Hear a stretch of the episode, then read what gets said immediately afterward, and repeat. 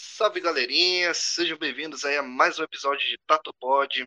Dessa vez com a entrevista com o especialista, nossa primeiríssima aí. Tivemos a presença do Pablo, nosso querido videomaker, grande parceiro aí da faculdade, parceiro da vida, Cara, super gente fina, maravilhoso, pessoa excelente mesmo. A entrevista tá recheada de coisas boas aí, muitos momentos de humor. Meu, vocês vão dar risada pra caralho. Infelizmente, eu não vou estar presente dessa vez, devido a um imprevisto. Eu tive bem no dia da gravação, um pouco antes, na verdade. Mas Juan e Ana levaram a entrevista aí de uma maneira maravilhosa. E, meu, vocês vão curtir demais. Aproveita esse episódio.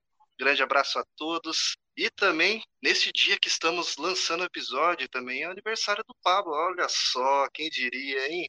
Pablito, meus parabéns para você, meu querido. Você é um grande amigo.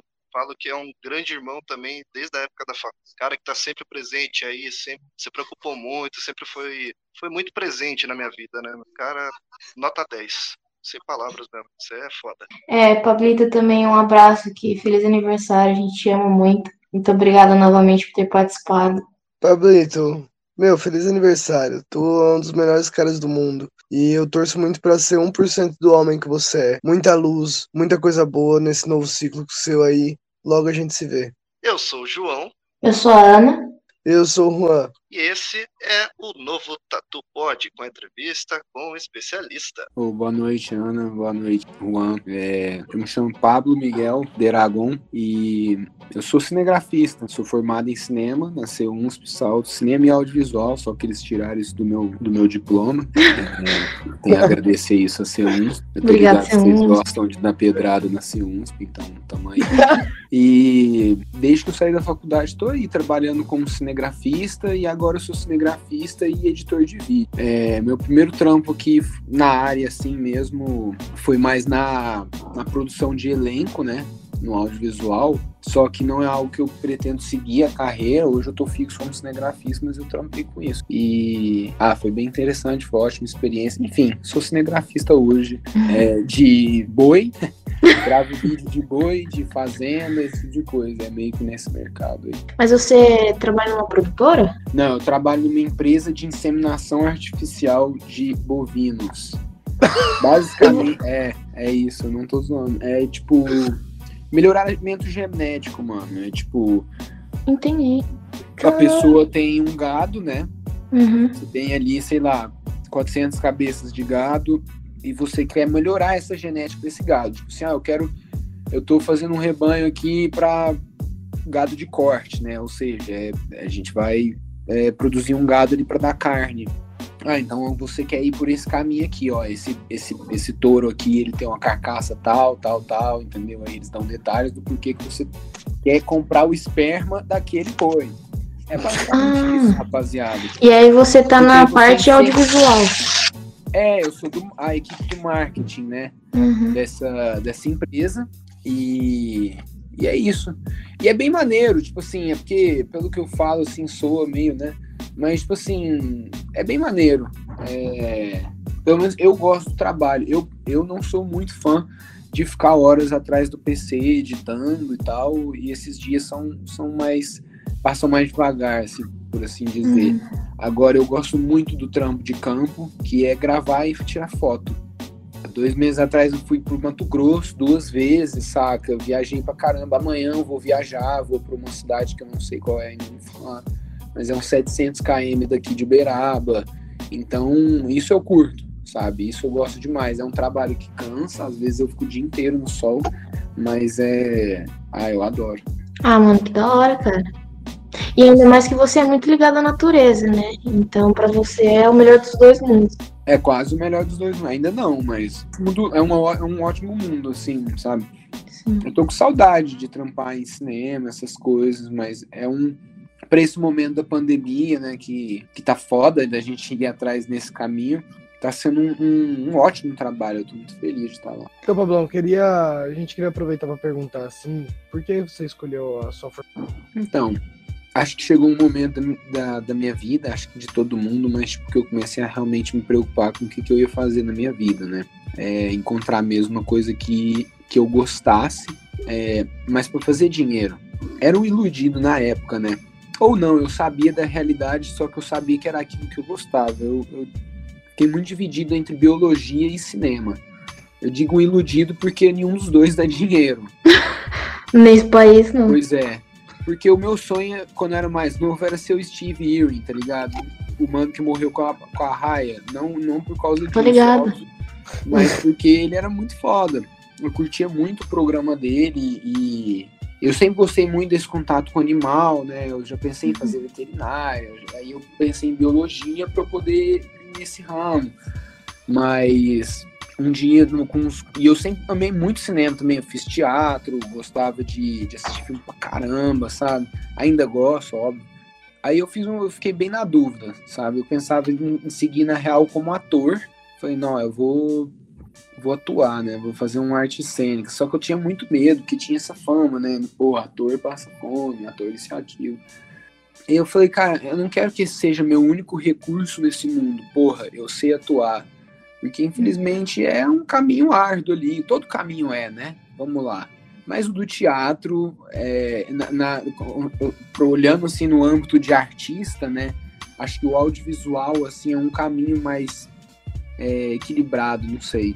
Não sei. Posso estar viajando. E aí eu vi isso como uma segurança e falei, eu vou pro caminho do audiovisual para aprender, saca, pegar numa câmera, aprender ah, uma narrativa, aprender o por trás, né?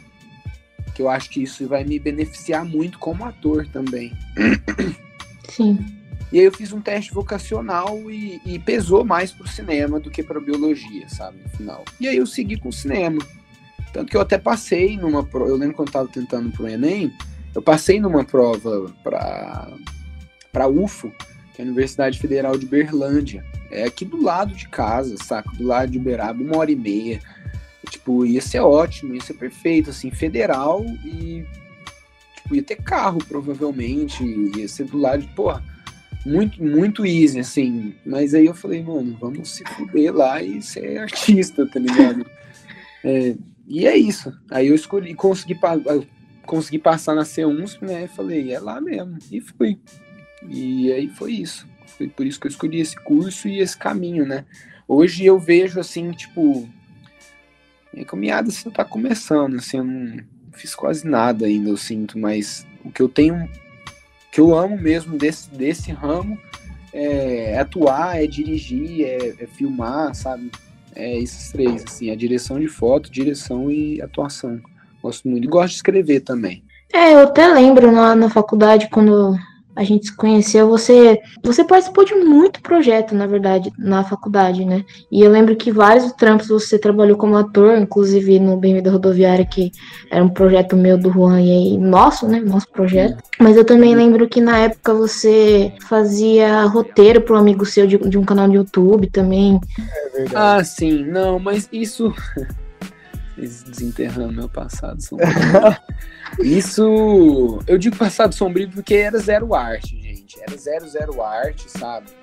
Eu. Eu não fazia um trabalho que eu gostava. Tipo, Uhum. eu calejei os dedos ali de escrever, entendeu? Porque eram quatro roteiros por dia, mano. Era. Era, desculpa, era aqueles canal de, de envio em massa mesmo, entendeu? Porque era um público jovem e é aqueles trends, sabe? E teve uma Uhum. época que o YouTube tinha umas minas de ouro ali específicas, se você nasce, você, ganha, você conseguia. Era basicamente isso. É isso, saca? Era um trampo tipo assim, ah, os cinco animais mais perigosos do Brasil, saca? E esses Uhum. eram os legais, na real. Tinha uns que era tipo assim. esses eram. Nossa, mano. Tinha cada roteiro bosta, assim, saca? Tipo. Cinco coisas que, que as mulheres fazem que os homens adoram. Aí a thumbnail era tipo uma mina se esticando, uma puta seta, assim, para, tipo, sei lá, a bunda dela. E... É, saca? E era isso, e era criança que assistia essa merda. É isso que me grilava, tá ligado? O alvo, o público-alvo é criança pra essa porra. Hum. E. Enfim. Mas Mas- tinha que ganhar dinheiro, né? Era uma grana ali, né? Era a única coisa que. Nossa senhora. É. E não é, não é, não é legal, não, tô ligado, mas. É, tá bom. Não eram todos os vídeos assim, saca? A maioria era isso aí mesmo. Tipo, os cinco assombrações da América do Sul, sei lá. Porra assim, tá ligado? Ai, mano, era bem isso mesmo. Você acha que mesmo, tipo, tendo sido assim, do jeito que foi, gerou alguma experiência boa? Ah, com certeza. Tudo, tudo é experiência, ou é lição, tá ligado? Ô, Pablão, eu queria saber agora do seu emprego, como que você conseguiu ele, mano? Foi, tipo, entregando currículo mesmo? Ou, tipo, surgiu uma oportunidade de alguém citar e falar, pô, Pablo, abriu uma oportunidade em tal lugar? Pode crer. Então, eu acho, eu acho que foi um conjunto de coisas, assim, mas a gente sempre tem que estar tá tentando.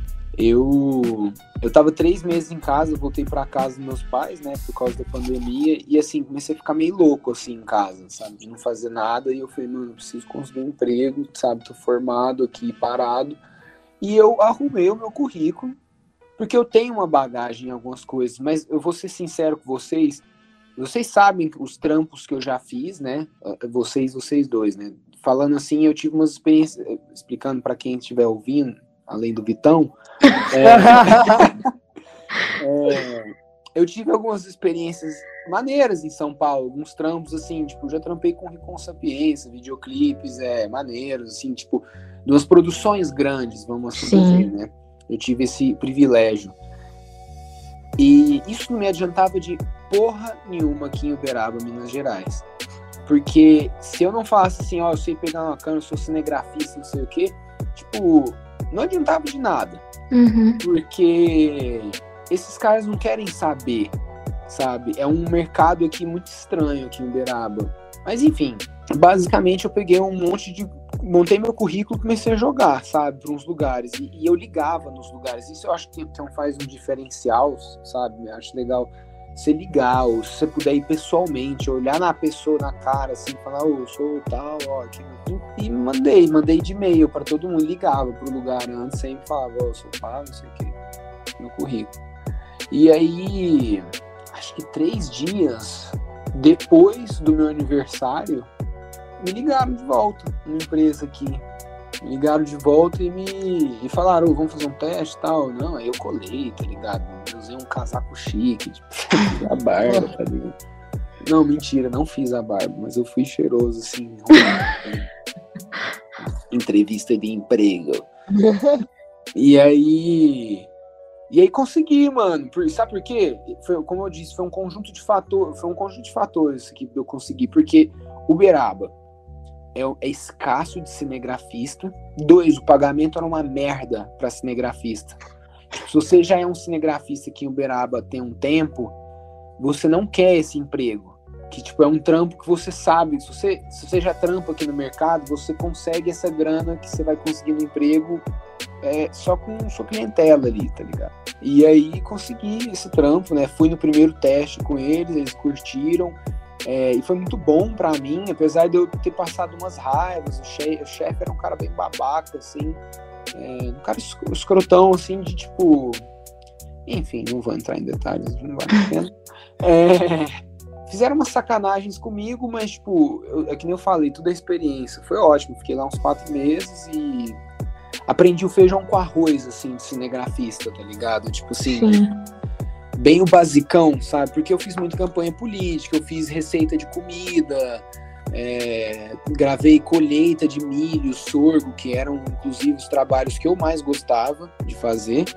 É, mas foi um período muito conturbado, tal, foi, foi difícil para mim, mas enfim. E aí a Alta, né, que é a empresa que eu trampo hoje, eles, como eles sempre gostaram muito do meu pai, gostam muito da minha mãe, minha mãe ainda trampa lá, é, eles me chamaram, me ofereceram um emprego, saca? Me chamaram para trampar lá, é, para me ajudar, assim, para eu trampar numa empresa de verdade, ver como que é a experiência de uma empresa, que a alta é gigantesca, ela é global, sabe? Tem no Canadá, no México, nos Estados Unidos, enfim. E aí, trampar lá de cinegrafista e aprender, porque aí eles se eu fizesse um bom trabalho, né, o dono lá, o diretor, ele tem contatos em São Paulo, tem contatos em muitos lugares, então às vezes eu poderia ir para Sampa depois que essa pandemia passasse e tranquilo, assim, saca? Sem, sem ir só no frila, tem um algo fixo. E, e fui. E entrei, entrei na alta e aí agora eu tô trampando lá, saca? É isso. É, Já faz quanto tempo? Ah, que eu tô na alta uns 5, 6 meses. Eu entrei lá em outubro, a gente tá em, em meio de maio. É, é sete meses. Né? É, é, nossa. É, foi 19 de outubro que eu entrei. É, são nove meses. 19 de outubro e a gente tá em 19 de maio. Não, 18 de maio. Amanhã fazem o quê? Sete meses. Sete meses, velho. Caralho. Seis meses, né? É. Sete, mano. Seis meses. Não, sete. Ah, sei lá. Sete, né? Porque a gente não conta outubro. A gente não conta outubro. A gente vai contar a partir de um mês. Novembro, né? Aí a gente tá, conta dois. Mais cinco dá sete. Quatro mais quatro, quinze. É, é, claramente assim, ah, por que, que você não fez engenharia? Tá aí o motivo, mãe. É. é... Pô, todo mundo contando. Mas foi isso. Foi... Entendi. E, e, lá na alta, tipo, tá sendo bem maneiro o, o...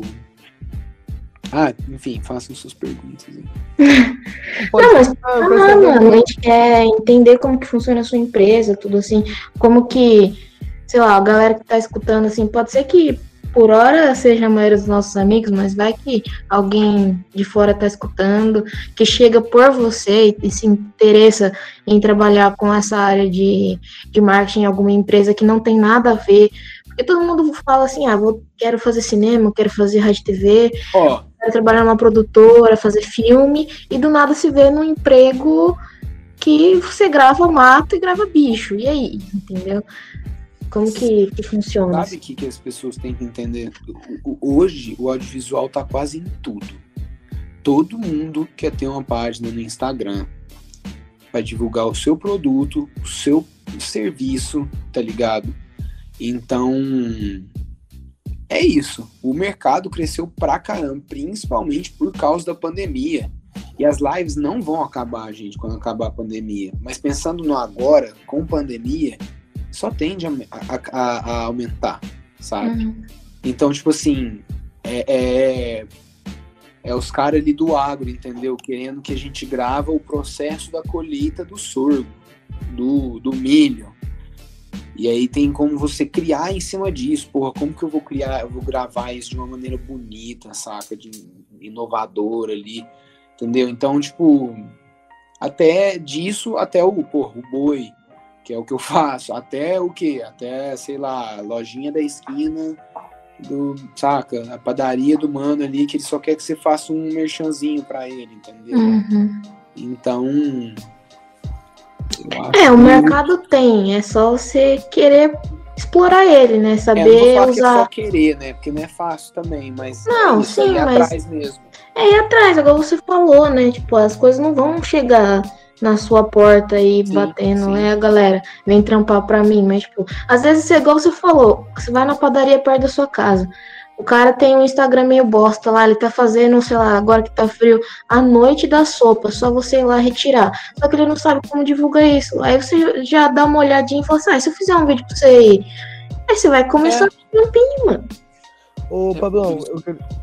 pode falar. Não, não, eu falei, é bem isso. Eu, eu, eu ia fazer uma pergunta para você. Você acha que, assim, a gente tem. Vamos demarcar o nosso, nosso século pós-pandemia e, e antes da pandemia. Você acha que o audiovisual ele vai ter um aumento como essa rede de entretenimento, mesmo que você estava falando da questão das lives que não vão parar? Você acha que realmente agora o audiovisual pela internet vai tomar conta de tudo? Eu não acho que tomar conta, saca? Não vão parar as produções cinematográficas, essas coisas, mas com certeza diminuiu muito, né? Não, sim, eu falo mais desse quesito, tipo, entretenimento que nem TV, sabe? A gente ia ligar a TV. Ah, tá. Que tipo assim, era rádio, aí a TV é. tomou conta. Aí agora a internet tomar conta, o celular, né? Isso aí, o acesso rápido ali. Cara, não sei se tomar conta. Eu acho muito difícil a TV ficar obsoleta, sabe? Hum. Mas acho que com certeza tem um espaço forte para caralho, assim, o próprio espaço ali que não tem como negar, é um caminho, é um caminho uhum. que provavelmente ele é de maior acesso, né, à maioria da população do que uma TV, tipo assim, se você quer divulgar o seu produto. Então acho que ele já tomou conta em certa parte, assim, mas. Não, no Brasil não, cara. No Brasil ainda a TV é o maior, é, é o maior canal de comunicação ainda, incrível que pareça. Uhum. Na, na faculdade, a gente. Isso eu tô falando de dados até 2019, quando a gente, eu me formei, né? É, ali no Brasil, cerca de 60% da população tem acesso à internet apenas. E então, você imagina, né, uma população que chega aqui, mais de 200 milhões de brasileiros. Então, a TV ainda é o caminho mais fácil ali para comunicação. Mas eu acho que nesse sentido também vai muito de geração, né? A TV ela não fica parada, né? A gente vê hoje em dia a Globo aí com ela tem vários canais de streaming, não é só o Globoplay, né? Eles têm o Multishow também. Então, ela não fica parada, né? Porque ela entendeu a força da internet, né? A internet ela vem nessa crescente desde 2012 e a, acho que desde 2015 o YouTube começou a tomar uma forma mundial assim. E depois disso eles começaram, a Netflix também surgiu basicamente nessa época, né? Com, com força. E agora a gente tem canal de streaming de tudo que você pode imaginar, né? Mas, tipo, todo mundo, como você falou, todo mundo quer estar em todos os lugares, entendeu? É. É tipo assim, ah, eu, porra, você tem uma empresa, e você vai ter o Twitter da empresa, o Instagram da empresa, saca? E é, é, é, é, o que eu quis dizer aquela hora, Ana, com certeza TV é um veículo de comunicação muito maior. É, até porque eu duvido que o senhorzinho ali do interior do sertão, do, da puta que pariu, ele vai ter um Twitter, um Facebook um Instagram mas ele Sim. vai ter uma TVzinha com acesso ao, ao tá ligado? Sei lá. Sim. Vai ter. Vai. Então, tipo, eu acho, agora eu acho que em, me, em mecanismos assim de divulgação, de, de divulgação, às vezes, tipo assim, pô, a barraquinha do Edson ali, saca, que vende laranja. Uhum. Tipo, esse cara nunca vai conseguir passar na TV, mas ele, se ele quiser, pô, quero aumentar aqui a barraquinha do Edson, barracão do Edson. Pô, a gente vende várias frutas, eu quero divulgar isso, ó, fruta, sei lá. Ele pode, entendeu? Ele tem como. Ele tem um, um meio, né? Ele tem um, exato, ele tem um meio ali, sabe? Tipo, se ele for. Tô falando, tipo assim, pô, lógico, supermercado aqui de Uberaba, eles têm o, o caixa para colocar uma propaganda na TV por 30 segundos ali, 15 segundos. Agora, se a gente for pensar ali na barraquinha do Edson, ele não vai ter. Uhum. Então, o que, que às vezes, tipo assim, são meios diferentes, né? Às vezes é isso. Eu acho que são, são coisas completamente diferentes, mas, que ocupam diferentes espaços, mas espaços que estão sempre ali em conflito também, né? Sim. Ligados, eu acho, não sei. Mas é, é isso. Acho que a internet assim ajuda muito nesse aspecto também, né? Dá uma voz ali que é, ela dá voz para pessoas que não conseguem chegar na TV aberta ou enfim no, no canal de streaming e tudo mais. Tipo, é igual a gente. A gente não é nada, mas a gente com um PC, um, um fone, a gente consegue fazer um podcast. Sim. Entendeu? É, tipo, é isso, tipo, a pizzaria da esquina ali, ela contratava, na, na empresa que eu trampava, tinha uma outra que era é, tam, da, as mesmas. Era tipo uma segunda empresa. Ela era de tipo marketing, saca? E as duas uhum. andavam meio que juntas, né? Porra, eu quero. Eu quero fazer um, um merchan, saca? Pra minha empresa. Aí a gravação e os editores é do que? É da Lemon, que é onde eu trampei. Aí, uhum. ah, eu quero fazer uma divulgação todo mês, toda semana do, do, da minha pizza aqui, da minha pizzaria. Ah, não, então é com a Yes. Ah, eu quero. Aí você. Tantas postagens no Instagram da pizzaria do Pablo. Aí, uhum. saca, tem todo um serviço pra galera cuidar do seu Instagram. Aí você faz um contrato ali, tantos meses. É muito louco. É muito louco gerar, o tanto que gera, né? É, eu, quando eu tava trabalhando, né, até o começo desse ano, lá na agência de marketing, a gente também fazia isso, né? Tipo, a gente gerenciava o Instagram, tipo, de dois supermercados, de uma clínica de fisioterapia, de uma clínica de fertilização e também a gente fez uma campanha política aqui em Jundiaí, né? Então, Exato. tipo, é isso, dá pra você faz, você né? faz tudo, tá ligado? É Porque todo mundo hoje quer ter o seu Instagram, o seu business, quer Sim. ter o seu Twitter. É, é meio isso, né? É bem isso. A identidade visual, né? É virtual. Sim, exato. E aí, Juan, tem mais alguma pergunta aí? Então, Pablo, a gente também está querendo saber sobre os projetos que você já participou, qual foram os que você mais gostou. Ah, eu tive o privilégio de trabalhar em vários projetos diferentes. É, eu acho que um dos que eu mais gostei, que eu posso dizer, você estava lá, Juan, foi o Matilha. Matilha foi demais, nossa. Foi incrível. Foi um, um clipe da Francisca Ombre, Matilha. Basicamente é um protesto contra o mito, né? E, e foi bem maneiro. Foi bem maneiro. Eu pude trabalhar na produção do elen de elenco, né? Eu fui assistente e elenco. Eu fui um dos polícia.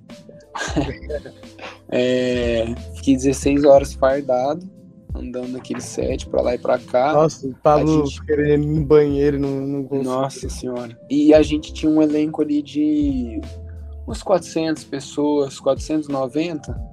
É, Hum.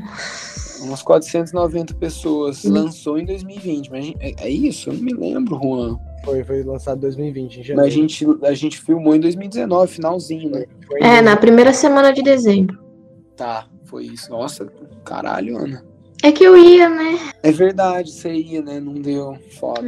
Foi legal, Juan? Nossa, pra caralho, mano. Não, eu tinha ido só Nossa. pra ser figurante. Aí do nada o Pablo olha pra mim assim, ele, ô, mano, Você vai fica carimbando os caras aí.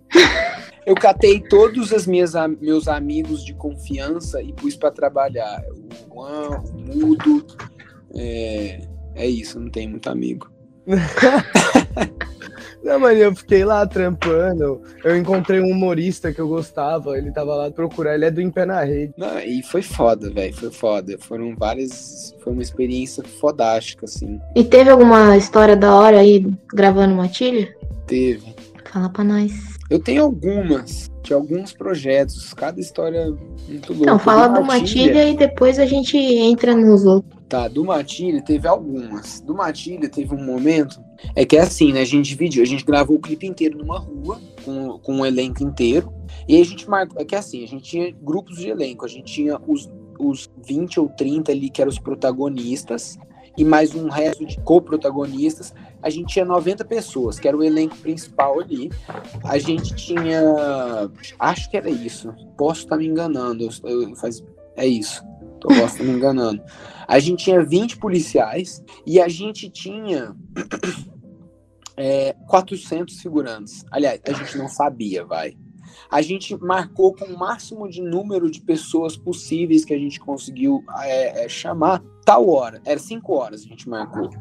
Na base, que era um estacionamento. E a gente gravava, tipo, base estacionamento e a rua ali na, no outro lado que a gente gravava.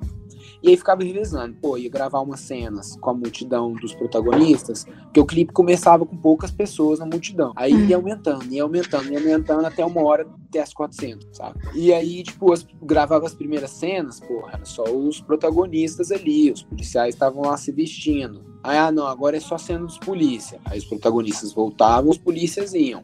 Eu fiquei como elenco e como tomando conta do, dos polícias, para ver se. É porque sempre tem que ficar de olho no, no seu elenco, né? Assim, Sim.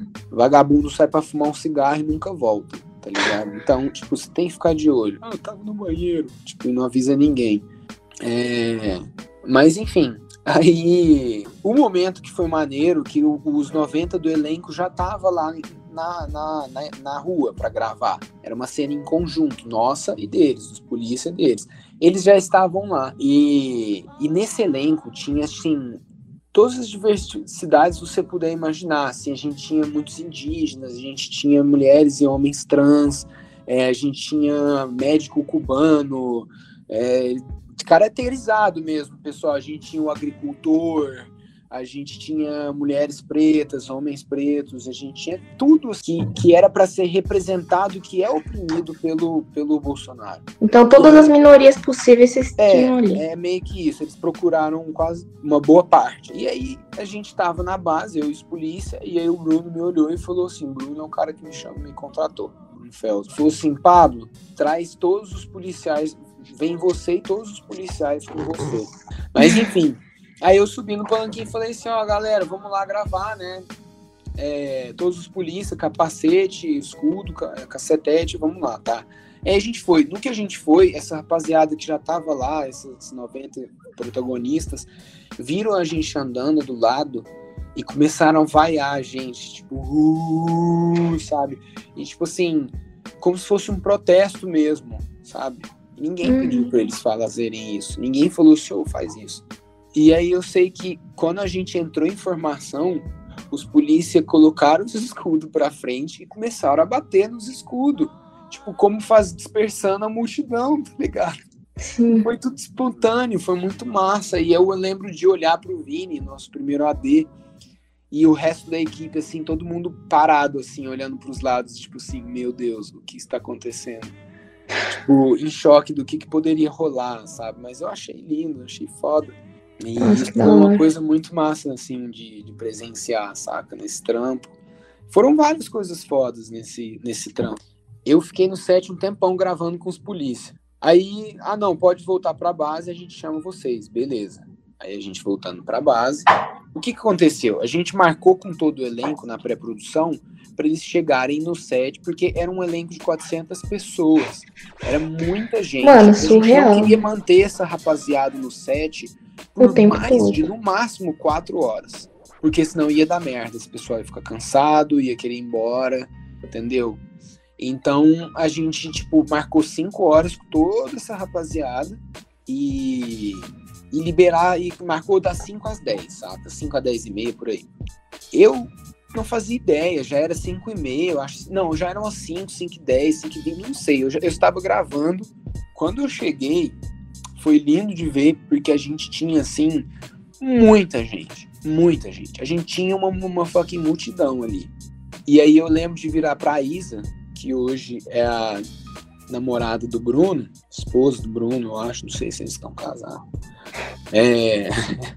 E, e falei, quantas pessoas deu? Aí ela falou assim, 299.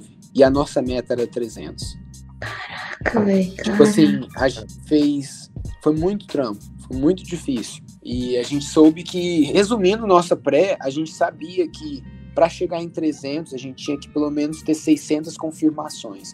Foi isso que a gente deduziu, porque na pré, a gente a primeira vez a gente teve a gente fez ensaios e a primeira vez sem confirmados 120 confirmados deu tipo 30 pessoas. Segunda vez, 300, 350 confirmados, deu umas 120 pessoas. E aí a gente não teve mais ensaio. E a gente atirou pro máximo de pessoas. E aí eu percebi que não era no, na conversa, era na tipo spam, tá ligado? Spamar o máximo de pessoa que desce. E aí foi isso. A gente combinou e eu tava nervosão, tipo, os caralho, será que a gente vai passar uma vergonha? Não vai colar nenhum, ninguém, ninguém vai colar, tá ligado? E a gente chegou lá e tinha, tipo, 300 pessoas. Tinha muita gente. Foi muita gente. Foi mais de 300, é o que eu me lembro. E no final a gente ficou ali com um elenco de 390, 400 pessoas, 410 pessoas, sei lá quantas pessoas. Foi muita gente. Nossa, mano, que da hora. Foi, foi lindão. E aí eu lembro quando eu cheguei, quando a gente chegou na base, foi um monte de polícia fardado e cacetete, escudo entrando no lugar só com esquerda, fechada, sem saída galera ficou meio assim. Quando eu lembro quando eu cheguei, eu, eu não lembro, eu acho que era um dos rapazes lá da Francisca, é homem, tava dando um discurso, né? Beleza. E aí depois disso, tá, eu fiquei por lá e tal. E o que foi engraçado, outra história que eu ia contar desse momento do martírio que foi engraçado, é que eu lembro de ter que subir no palanque e eu acho que a galera tinha, tinha ficado, eu já tinha tomado uns olhares assim, todos os caras de polícia tinham tomado assim. Foi meio estranho estar nessa galera vestida de polícia. É, e aí eu tive que subir nesse palanquinho para chamar os polícia quando o Bruno vem me falar para esse acontecimento que eu contei agora de antes. E aí foram 300 pessoas de esquerda, assim, me olhando, tipo assim, quem que é esse, quem que é esse porco aí, mano? Aí eu levantei, gritei e falei assim, os policiais, gente, gente, faz silêncio, por favor, silêncio. Aí na medida que o povo fez silêncio, eu fui encolhendo, assim, eu falei, silêncio tá ligado? Voz fraca, assim. Com medo de apanhar. Parando ali, aí eu falei assim, todos os policiais, vamos pro set agora. Pega cacetete, escudo e capacete. É isso. Obrigado. Desculpa. baixinho, assim, e desculpa, desculpa, obrigado. Tá ligado? Bem baixinho, assim, desculpa. E aí, tipo, eu fui descendo o palanque e eu escutei, ficou aquele silêncio. Aí eu escutei, coxinha! De novo. Tipo, gente, eu só tô atuando. Não, Eu, mano. nossa, Nossa. eu tô trabalhando, mano. Mas foi isso. Foi engraçado esse momento. É. E é isso. Matilha foi isso. Ah, tive várias histórias. Teve do gato preto também, um monte. Enfim, isso aí. Vai ficar o dia inteiro aqui, gente. Mas da hora. Fala também do seu TCC, pra quem não conhece, hein? Meu Ah, TCC Desaparecidas. Meu TCC. Mano, ô Pablo, deixa eu só falar uma coisa antes. Ah, É uma coisa muito engraçada. O Pablo me chama sempre pra fazer algum trampo que tenha mendigo. Não é. E, mano, eu- eu- eu- o único trampo assim da hora que tipo, ele falou assim, ó, vamos lá, da hora. Você vai precisar ser mendigo foi o da Francisco, tá ligado? Porque eu lembro do, Eu do te tempo que eu tava. dois trampos. Então, e dois foram mendigo, a gente já tem uma, uma conta aí, ó. Não, foi Não. dois trampos. Um mendigo, um não.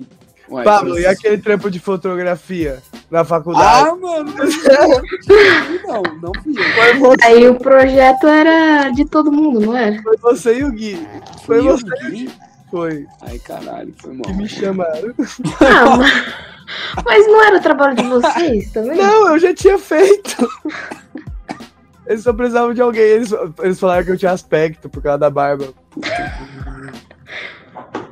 Ah, mano. Parece um pouco, vai. A, a, única diferença é, é que eu É tenho que um você caso, não tá é. Não, mas quando você tá com a barba feita, não parece. Não. Você sempre tá arrumadinho quando você tá com a barba feita. Mas deixa eu falar pra você, é bom parecer mendigo. Porque As pessoas nunca sabem o que você pode fazer É isso. É É sobre Ai, isso. caralho. sobre isso. Então, Pablão, conta aí sobre o TCC que é Desaparecidos, né? É, o Desaparecidos é um curta-metragem é, de drama sobre uma mãe que perde o seu filho, né? Ela perde literalmente, ele não falece, né? Ele, ela perde ele. Vou tentar não dar spoilers. É, ou eu posso dar spoilers e falo spoilers pra frente. Enfim, é sobre uma mãe que perde seu filho, né? E é uma crítica ali também, carrega ali sua crítica que, tipo, não existe um nada que que tipo nenhum órgão que, que trate disso, né, de tipo, pessoas desaparecidas, é, a gente tem ali um meio que uns casos, sabe, com essas pessoas e a gente fez, enfim, meu TCC foi isso, foi uma é, uma, é sobre uma mãe que perde seu filho e a, como ela tá vivendo isso e aí no final ela tem ela tem uma inspiração ali e tal, ela acaba encontrando o corpo do seu filho no IML eles acham, ligam para ela, ela vai lá, tem que identificar o, o corpo. É, o nosso estudo em inspiração ali, mas eu não fui, eu fui o primeiro AD, né? Eu, eu acompanhei o projeto de perto, mas o nosso diretor, querido diretor Mateu, meu parceiro, é, ele, ele que dirigiu, né? E é um, cara, eu acho um filme lindo, assim, muito triste, mas muito bonito também. É, que é isso, né? Tipo assim, a gente fez uma pesquisa muito, muito forte. Eu acho que o que, que me impressionou muito nesse projeto, que eu acho que ajudou, ajudou não, foi assim, deu muita vida para ele, que a gente que tem a, so- sobre as mães da Sé, que é um conjunto de mães que vão lá na igreja da Sé todo domingo para levantar os cartazes é, dos seus filhos perdidos, sabe? Que elas perderam seus filhos. E a maioria é mãe, são, tem poucos pais ali, sabe? Tem uma galera que tá há muito tempo. Tipo, Não, tem gente de 2, de 5, de 12, de 20 anos que, que perdeu, sabe? E tá ali procurando. Todo tá dia, ali. né? domingo. É porque é foda não ter uma resposta, né? Às vezes a pessoa já até aceitou que É que pode é- ser que o filho vai estar morto, mas quer saber onde tá, né? Exato. É O pior dos pais, tipo assim, é, é não poder seguir em frente, é não poder começar o, o luto. Você não pode ter- começar nem terminar um luto, porque você não sabe, saca? E não ter essa resposta. Isso é o que a gente entrevistou todas ali. Isso é que todas falaram pra nós, assim, tipo assim, é realmente não saber. Não, se meu filho tá morto, tá, mas o cara custava saber. Mas, então, Pablão, o... eu lembro que foi muito pesado tudo, nossa. Foi, foi demais, mano. Um dos problemas que tem, às vezes, também, tipo, é de gravação assim de rua, né, mano? Não, é especificamente na Sé em São Paulo no Aham. domingo, né? Mas foi, foi um trampo mesmo, porque, mano, a galera colou nós. Eu tinha, tipo, é, dado, é já isso. tinha dado comida, já tinha dado. Deu café, comprou um salgado, mas é aquilo. É isso, né, velho? É foda. É o, é o cachê dos caras também. Foda pros caras também, né, velho? Sei lá. E, pô, mano, teve muita hora ali que foi emocionante. Eu lembro que a gente teve que segurar alguns cartazes de algumas mães que não estavam ali. Nossa senhora, sim. Mano, Não, tô... foi foda. Foi pesado demais. Nossa, eu lembro que eu saí daquele dia de lá, mano, tipo, com a cabeça a milhão. E de trocar ideia com os caras que estavam ali também era. É pesado, velho. É um ambiente pesado. São Paulo é um ambiente pesado. É que tem Nossa. muita história, né? Eu lembro quando eu fui fazer um. Como chama? Voluntariado lá com, com o pessoal de coletor de reciclável, né? E, mano, você escuta cada história ali, porque era um dia só pra eles, sabe? Aí a gente tinha reforma da- das carroças, tinha comida, tipo, desde café da manhã, almoço e café da tarde. Aí eles podiam é, ir no dentista, tinha vacina, tipo, da gripe, de tétano lá pra eles tomarem, tinha cabeleireiro, tinha show também. Então, tinha várias coisas pra fazer e tinha gente que chegava lá e não queria fazer nada, assim, só queria arrumar a carroça. E aí você troca ideia, você vê que o cara tem, sei lá, na época eu tinha acho que 22. Aí ele tinha 25, tava na rua já fazia uns 10 anos, que ele brigou com a mãe dele e fugiu de casa e nunca mais voltou por vergonha, tá ligado? E, e, tipo, é foda, você vê várias histórias, assim, que você fica. Você só escuta, né? Esse é um dia que você não, não fala, você É, só escuta a, a história deles e você vê. A maioria ali morava em abrigo, mas alguns estavam morando em- em- na rua e tal, né? E alguns tinham algumas casas. E, cara, são, é, um, é um momento que, que a gente fez uma roda de conversa com todos os coletores, assim, acho que tinham cerca de 40. E aí você só escutava cada história e você vê cada pessoa inteligente ali, que tem uma noção de, de né, mundo, cara? Muito potencial de. descartável, Sim. sabe? É, é, é triste, cara. É muito triste. Eu, durante o Gato Preto, eu, eu lembro que eu fiquei meio traumatizado, cara, por um tempo. Foi a primeira vez que eu vi a Cracolândia. A gente preparando o elenco para a próxima cena e esse elenco, muito nosso elenco, não tinha celular. Eram pessoas de rua com quem a gente combinou estar em tal lugar, tal horário. E é isso. Era meteção de louco, o Gato Preto, assim, foi muito foda, foi muito fodão esse, esse clipe, cara. Foi um dos clipes mais guerrilha que eu fiz na minha vida. Assistente de produção de elenco também, com o Bruno. E aí ele falou, Pablo, vai você e o Biriba lá é, procurar o, o mano do skate. Quem que era o mano do skate? Era um morador de rua que as pernas dele não estavam, acho que não funcionavam, não estavam atrofiadas, e ele se locomovia pelas ruas de São Paulo em cima do skate. E aí saiu eu e Biriba por todos os lugares que que, que ele, que a gente imaginou que ele poderia estar, é, andando e perguntando para os moradores de rua. Então eu vi um morador, vi um morador de rua, ô mano, você viu o maninho do skate? Ah, velho, ele tá em tal lugar. Tipo assim, no final das contas, ou ele estava dormindo, porque era bem provável que ele fumasse pedra, não, não era certeza, mas era bem, bem provável. É, e não jogando estereótipo, não, tá, gente? É, e aí ele poderia estar dormindo, provavelmente essa hora, que eu acho que era meio-dia, 11 horas, por aí. Ou ele estava na Cracolândia. E a gente foi em vários lugares antes de lá. E a gente foi na Cracolândia. Eu nunca tinha ido na Cracolândia. E isso foi um tra... foi um na hora me pegou assim, eu falei, caralho, é surreal, galera, é, é surreal. Sabe? É, a galera tá em outro plano, assim. e tava É uma realidade que a gente não tem contato nenhum, né? Não, sem ideia, sem ideia. E assim, nem, nem sei se eles têm noção da realidade, né? Não sei. Eu sei que tava tendo operação no dia que a gente apareceu lá pra procurar ele. E foi isso, foi foda de ver. E aí eu virei pro Biriba e falei assim, Biriba, a gente entra lá no meio pra buscar eles. Aí ele falou assim, mano, tá tendo operação. Tipo, se a gente entrar no meio, a gente vai ter, é capaz de a gente tomar um tiro. Porque várias vezes rolava tiroteio ali. Hum. sabe? Caralho. Aí eu, tipo, caralho, irmão. E foi isso, a gente não achou o mano do skate. Vamos mudar um pouquinho o assunto pra ficar um pouquinho mais leve. Então, você já trabalhou com muitas funções aí em sets de gravação, né? Desde ator até diretor. Então, explica pra gente aí as principais que você citou pra gente. É, diretor de fotografia, diretor geral e, dire e produção é, de elenco, enfim. É, direção de produção, assistente de produtor de elenco, é, direção de foto, né? Direção eu não vou contar, pra mim não conta. A única direção que eu fiz. Não, eu fiz duas na minha vida agora, é verdade, teve meu videoclipe. Direção, porque antes a minha única direção era uma que eu não jamais quero falar na minha vida. Qual? Foi a da faculdade. É, mas essa de fora agora do meu videoclipe eu acho que ficou bem legal. Explica pra gente aí o que, qual, como que é a função de, de um diretor de fotografia. O que que você faz sendo um ah, diretor de fotografia? No Google, mano, vocês estão de sacanagem. mano, é pra vocês. A gente sabe, mas é pra quem tá escutando aqui pela ah, primeira vez. Foto, Meu parceiro, o especialista é você. Ele basicamente é. escolhe a, a narrativa que você vai ver. É a parte do visual do filme. Ele, ele constrói essa narrativa. A partir dela, que ele, a partir da, da câmera que ele, ele tá contando a história ali, entendeu? É, é isso. É escolher os planos, é fazer um.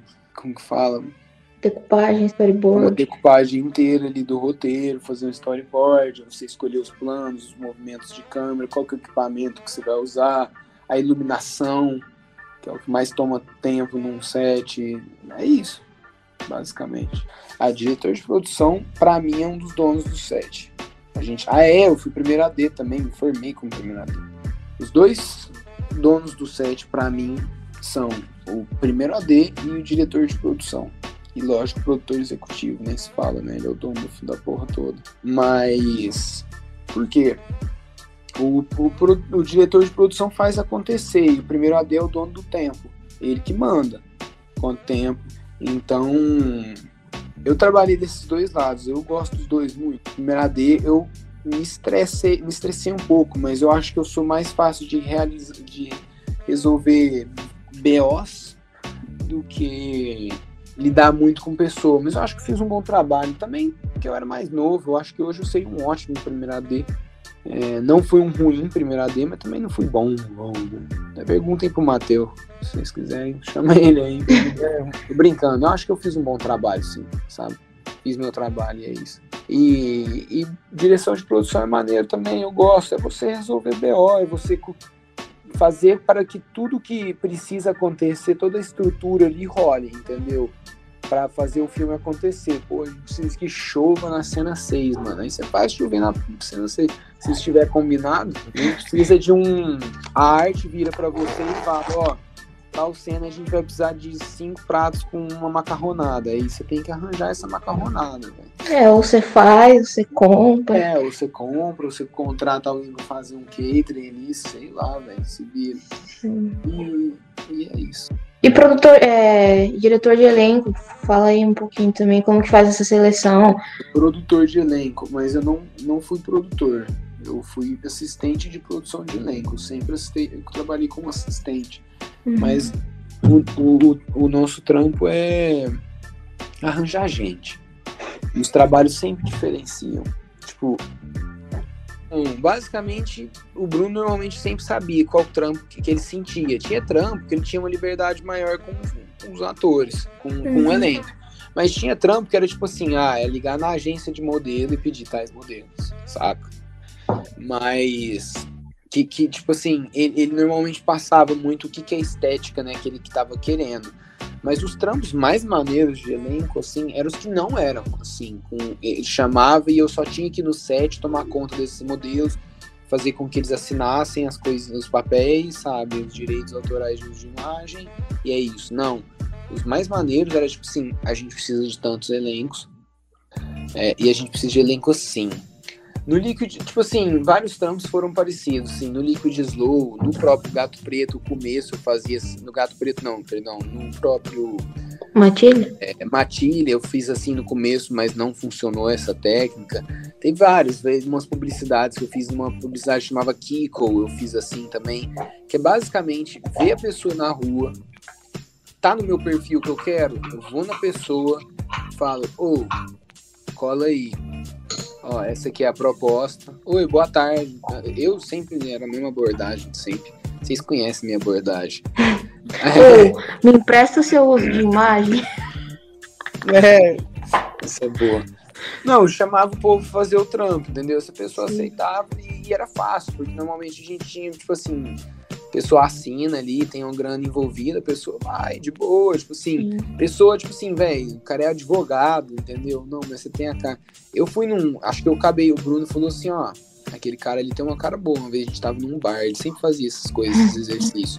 Eu falava, demorou, eu de berma, chinelo, camisa, os caras de terno, assim. Oi, boa noite tal. Comecei a conversar assim com o cara, né? Aí eu acho que o parceiro dele apontou pro Bruno e, e avisou alguma coisa, não sei. Eu sei que o Bruno chegou e, e me interrompeu e falou assim: não, pá, beleza, você mandou bem. Ô, amigo, obrigado, desculpa, viu, não sei o que, não. Eu não lembro o que, que ele falou pro cara, mas ele meio que me tirou dali, me, me tirou da, daquela água com tubarão. Porque o cara era desembargador, sabe? Meu Deus. Falar uma merda. Caralho. Aí era. Eu, eu gostava desse tipo de trampo. Eu, eu ia conversar com as pessoas na rua, eu. É, é difícil em São Paulo, né? Porque todo mundo tá correndo. Sim. Então te escutarem é difícil, saca? Você, é, porque você é só mais um cara aí que eu tô vendendo aqui, ó, ó o somzinho, ó o solzinho aqui, ó, ó os petinhos, ó os petinhos, tá ligado? É tipo isso. Aí eu tô interrompendo o seu dia ali pra, pra te falar da minha proposta. E aí tinha gente que parava, tinha gente que não.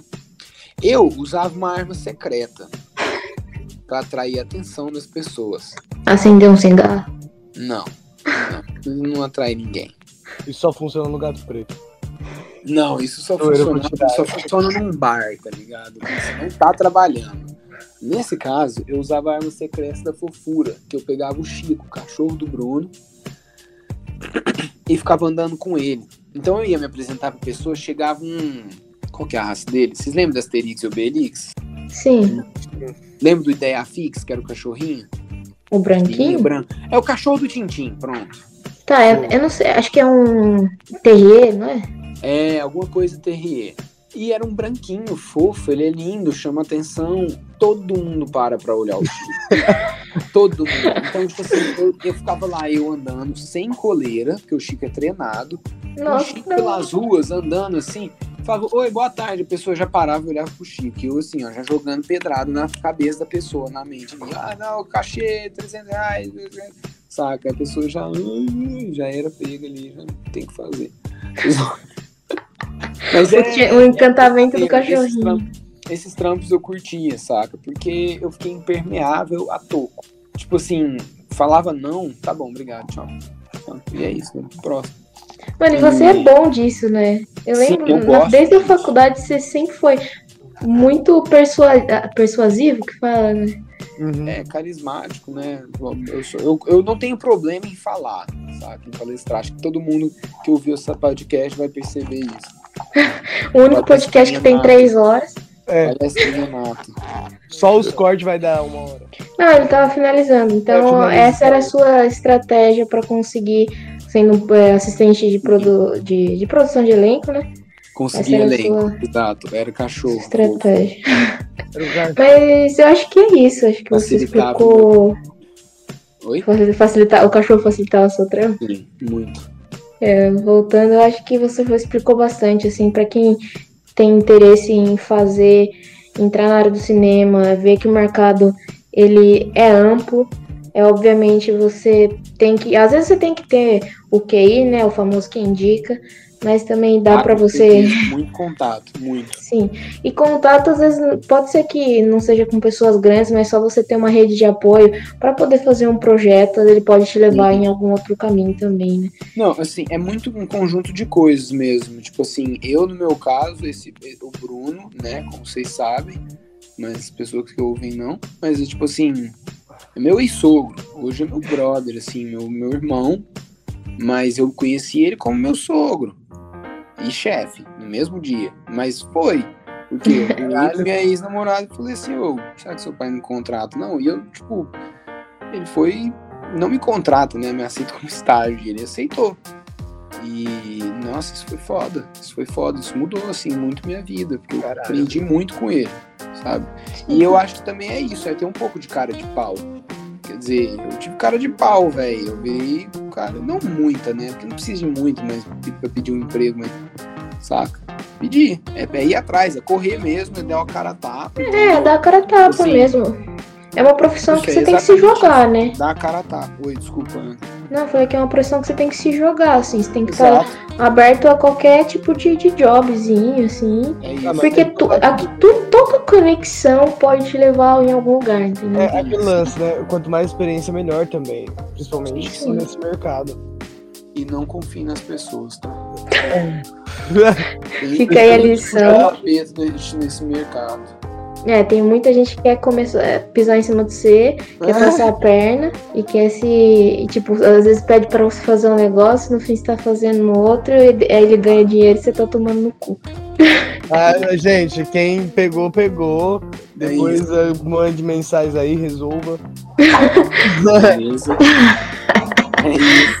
Mas enfim, eu, é, é, em nome do podcast, né? Em nome do João também que não tá aqui. A gente tá muito feliz que você foi o nosso primeiro convidado.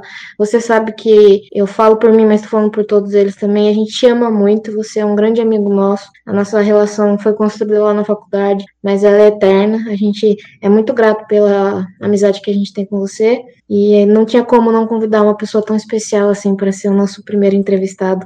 E uma pessoa que é um profissional muito querido e muito capaz, que eu te vi evoluir durante a faculdade, então eu sei que você ainda vai chegar muito longe e a gente tem muito orgulho de você. Muito obrigada, Pablo. Que lindo, mano. É, Obrigado realmente, com vocês, cara. Tu, tu sempre foi um profissional muito bom em qualquer coisa que você me chamava. Eu sempre tive segurança de aceitar por causa que eu confiava em você. Tanto como foi no Desaparecidos, quanto foi no Marginais. É, Marginais não, perdão, no, no Matilha. É, mano, sempre foi muito confortável. Eu sempre topei fazer as coisas por você, muito bom grado. É, porque você deixa essa sensação para as pessoas mesmo. Você convence as pessoas a fazerem as coisas, saca? E, mano, as melhores experiências que eu acho que eu tive com audiovisual foi com você mesmo. E você ter interpretado o Edu, que foi o personagem que eu já caracterizei pra você mesmo, pensando em você, foi, eu acho que uma realização tanto de um sonho meu como um sonho que surgiu no bar do Brunão, que foi o Bem-vindo à Rodoviária, que era de todo mundo. E você, mais do que ninguém, fez isso da vida, porque você foi o Edu. E não só como o Edu da minha vida, como o grande amigo que você é. Porque, pô, mano, quantas vezes é, eu não dormia aí, a gente ficava jogando Street Fighter no Super Nintendo, recortando tampinha de pizza pra trocar por pizza de graça. E, mano, sempre foi essa pessoa acolhedora, sensacional. Um amigo pra vida toda mesmo, né, Pablão? E, novamente, a gente Pô, a gente tá junto, velho. Amo vocês demais. Obrigado. Lógico, mano. Palavras. Assim que essa, pan- essa Não. pandemia acabar, a gente vai estar junto de verdade, mano. Porque, Sim. Muito lindas palavras. Obrigado, gente. Obrigado mesmo. Pô, que é isso, pô. Fiquei Para, eu vou, tá muito feliz ouvir tudo isso. eu vou, vou chorar aqui, mano.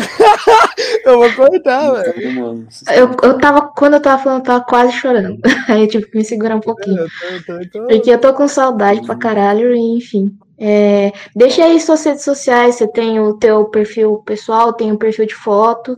É, eu- tenho um perfil pessoal que eu posto coisa de trampo e, e pessoal, que é o, é o Pablo, arroba Pablo Dragon, é P-A-B-L-O-D-E-R-A-G-O-N, tudo junto e minúsculo. Depois a gente vai deixar linkado também na. Ah, boa, valeu.